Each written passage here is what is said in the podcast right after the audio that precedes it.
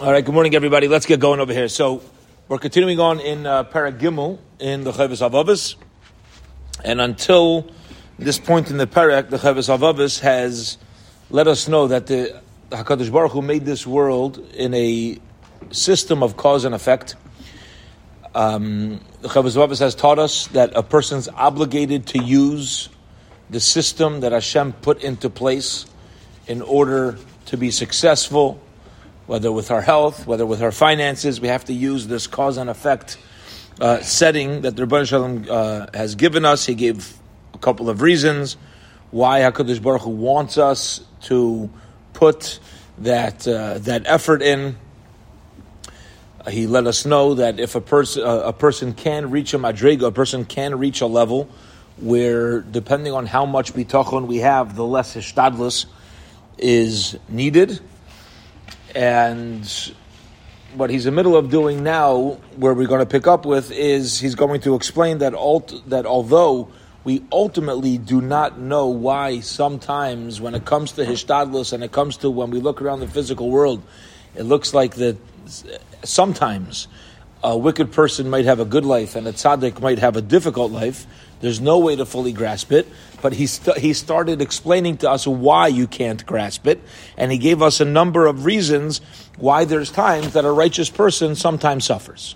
Okay, so he's not giving reasons for it, but he brought a, a number of possible reasons that it could, um, a number of possible reasons that it could, uh, five reasons specifically, that a tzaddik could end up uh, with suffering in the world. Today we're going to learn why sometimes it may be that Hashem brings uh, things that seem to be good to a rasha. Now, keep in mind, he said already it's impossible to ultimately answer this question. the reason why he's giving us these sedadim, these sides, and these examples is to show us why the picture is so much bigger than the human mind can even tap into.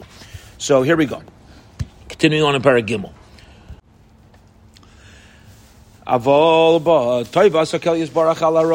it comes to things that seem to be good upon the life of a wicked person, there's times where a, a wicked person might have it good in this world because God has exacting perfection. If a wicked, there's nobody who's wicked and never does anything good. You're not going to find such a thing. I, am assuming. I'm hoping. Yeah, you can have a wicked. Uh, the person can be exceedingly wicked. They're, they're going to have a good deed, even unintentionally. They might come across a good deed, and in God's perfection, He has to make sure that these rishaim are compensated. So it could be on account of uh, something that the rasha had done previously or alongside, and therefore you can Hakadosh Baruch Hu says, "Listen, I got to repay this person in this world, and I'll tell you why he needs to repay the person in this world because there are some sins that are so severe you get cut, you get cut off from Olam Haba. You're cut off from it. You're not making it there. This guy's not even making it to his nitzchias. so, but Hashem in His perfection, he needs to make sure it's handled. So what does he do? So he he uh, gives him payment in this world.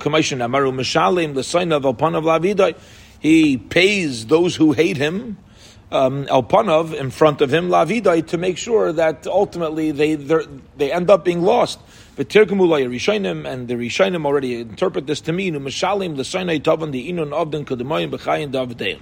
That those who hate Hakadosh Baruch Hu, Hakadosh Baruch Hu, make sure that their good deeds are repaid in this world, so that they can be uh, lost for Olam Haba.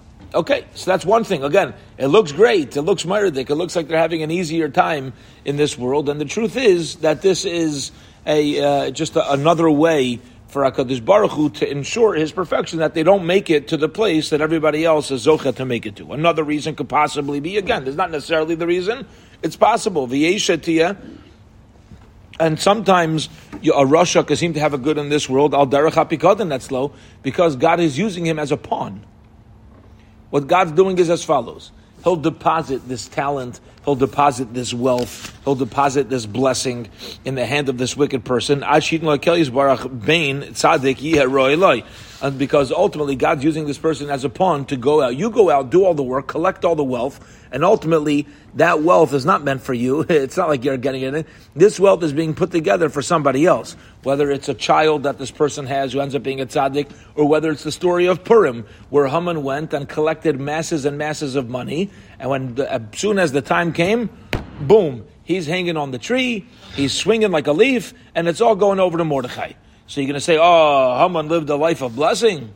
Haman was being used as a pawn. Hakadosh Baruch Hu's giving him all this, all this stuff and all these things. He thinks it's him. Psh, look at me! Wow, I'm having a good. Uh, it's good, you know, it's good.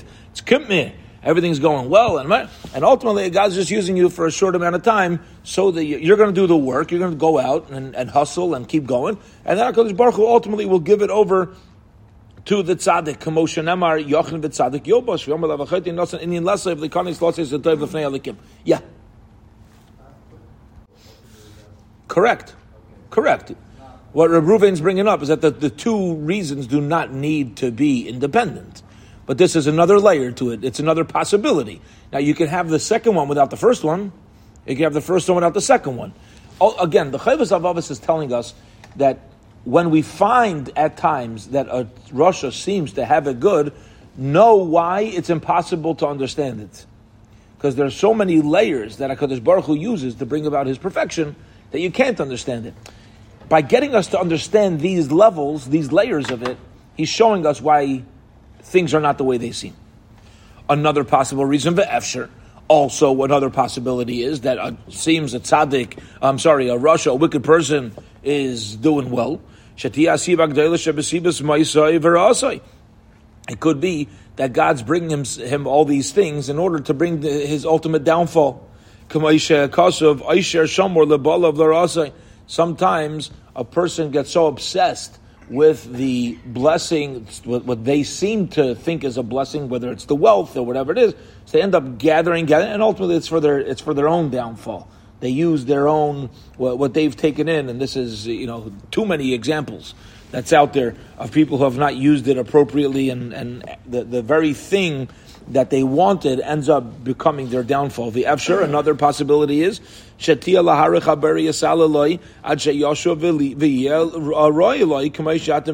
uh, Sometimes it's not all a terrible thing. Sometimes Hakadosh Baruch Hu is having this rasha collect all this wealth and collect all the you know and and become competent and and learned in, in various things because one day down the road they will do tshuva and they're going to know how to use this properly. Wealth is not like a damaging thing. It could be the greatest blessing. Again, we're dealing, with, but but since it could be the greatest blessing, why does a rasha have it? Because nothing is objectively a blessing.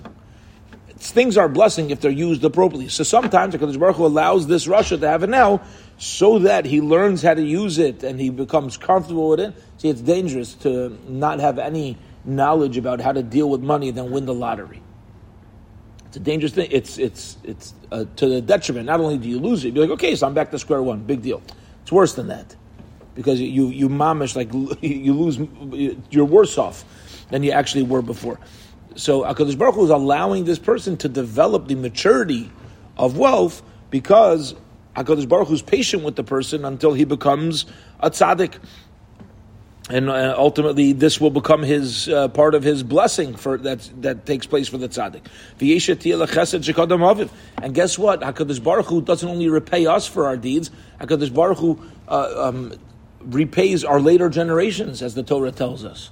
A person does a good thing, the later generations benefit. A person does a bad thing, it impacts the later generations as well. The famously, they asked about one of the Baalei Mussar, when's the proper time to start preparing you know, uh, to, for chinuch, to raise your kids. And uh, Bali Moshe said, I hate to tell it to you, but uh, it started at your bar mitzvah. When you, you know, that's when you start working on your, uh, on, on, as, soon, as, soon, as you're born, even. You know, that's when we have to start working on our midas, and to ensure later generations. So says says the Chovos Sometimes you have a rasha that seems to prosper, but it's not because of him. It's because he had a father, or a grandfather, a great grandfather, great great grandfather who was a tzaddik, and this is all coming in the merit of them. That's another layer of possibility. And therefore, in God's perfection, it, it, this is part of the goodness that is happening to this rasha, even though the rasha himself is not deserving of it. Omar, Yehu uh, uh, the the sons of those who are uh, those who um, are uh, Bnei Reveim Yeshvu Lecha Kisa Yisrael, the the uh, great great grandchildren. The four Reveim is from Revi. The your that's the great great right yeah children, grandchildren, great grandchildren, great great. Until the, the great great grandchildren, they're going to be able to be malachim. They'll be kings because you were a tzaddik. V'yomar mishalich b'tumay tzaddik ashrei barav We're proving from the psukim that a person who walks like a tzaddik, it's fortunate for children who come after him. So again, another possibility why this rasha is having it good. It's because it's not because of his own schus, it's from schus Hashem promises it's the previous generations. And listen to this. Is the final one. Says the Chovos HaLevavos. I'll tell you another reason why sometimes HaKadosh Baruch Hu gives money to a rasha. Listen close, this is incredible. It has nothing to do with the person himself. And it has to do with society around him. It, see, sometimes when somebody has tremendous wealth or somebody has, is very talented or is very famous, you, it's a, such a tough spot to know who really your friends are. It's a very tough spot. It's a very tough spot. Do you know? How do if they like you? How do they like what you have? How do they like your checkbook? How do they know if they're after something this and something now? It's a tough place. You, it, in back of my mind, like what's happening here? Like, do, like you know, are, people in it for them for themselves? Who, who are the people that, that, that, are that are reaching out to me? Are they erlich? Are they good? What is it? So says Chavos is incredible. Sometimes a bunch of them will give a rush of wealth and blessing to see, to test everybody around them. Because we want to know deep who everybody else is. When they see this, they say, oh, this rasha has wealth. This guy's, guy's a billionaire. This guy's a billionaire. Ah, he's a scoundrel. He's a rasha Marusha, he's anti God, he's anti everything. Nah, we get into flattery mode. Get into flattery mode. So HaKadosh Baruch Hu is testing everybody else. Do you know why the rasha has it? I want to see everybody else's Yiddishkeit, how they react to a rasha having wealth. Do you, do you keep running after this guy and you're machshi shom chashivas? You're machshivim? And this way, it brings out in everybody else who's taka, an erlich person, who's inwardly evil and who's inwardly good. When people see a rasha being successful, you know what they do? They run away from the service of Hashem. And they go service this guy. The lehisratzos, and they, they and they, they, they run alanshe arash loma saying, "Oh, let me. I want to be part of your team. I want to be part of your thing. I want to be yeah, psh, so geschmack, yeah, right? The right after. So, I. Uh, but uh, this morning you're davening shachris, and you say that you know everything has to be in the ways of the Rebbeinu Shalom. So you're saying one thing, and on the other end, you're, you're running after this rasha. And this is how a person's publicly identified truly who they are. The but a person who's a neman, a person who, who is in this world to bring kvayt shemayim. He's going to stick to his guns. He's going to say, no, no, no, let me see something. Is this Torah or is it not Torah? Is this the Rabban Shalom or is it not the Rabban Shalom? I say. And through continuing to serve HaKadosh Baruch Hu and doing the right thing, everybody else is like, come on, what do you mean? You can't fundraise the same way if you don't ingratiate yourself to Rishayim. You're not going to get the same uh, uh, donations. You're not going to get the, your membership list is not going to jump 18,000 uh, you know, times. You're not going to have a, a mega church and you know you're not going to have all these things. So I mean, you're a fool. You're a fool. You're sticking to your guns with this. What is Mishigas?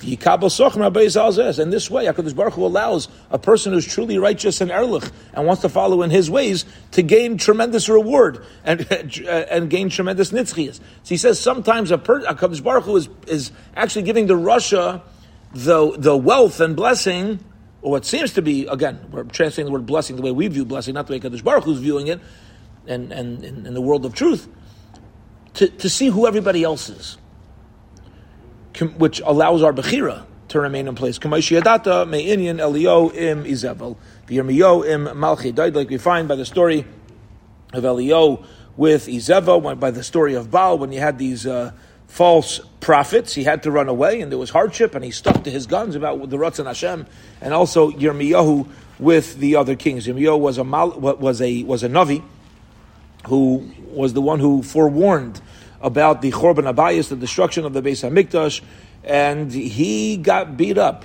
He got beat up. He was he was uh, persecuted. He was put in prison. He was put down tremendously, tremendously. And because of this, Yirmiyahu until today is one of the greatest Nevi'im and, and the, the greatest figures. We have a, a whole uh, Navi and prophets, uh, Yirmiyahu. Ah, it wasn't a popular thing to do. And everybody else was saying, HaKadosh Baruch Hu gave them that, gave the rasha, whoever that, that so that Yirmiyahu could become Yirmiyahu. So again, I just want to uh, point out that when the Chovos HaLevavos, he started out by saying, we don't know why at times, it's not always like this, but at, we don't know why at times a tzaddik seems to have it tough. And we don't know why at times a rasha seems to have it good.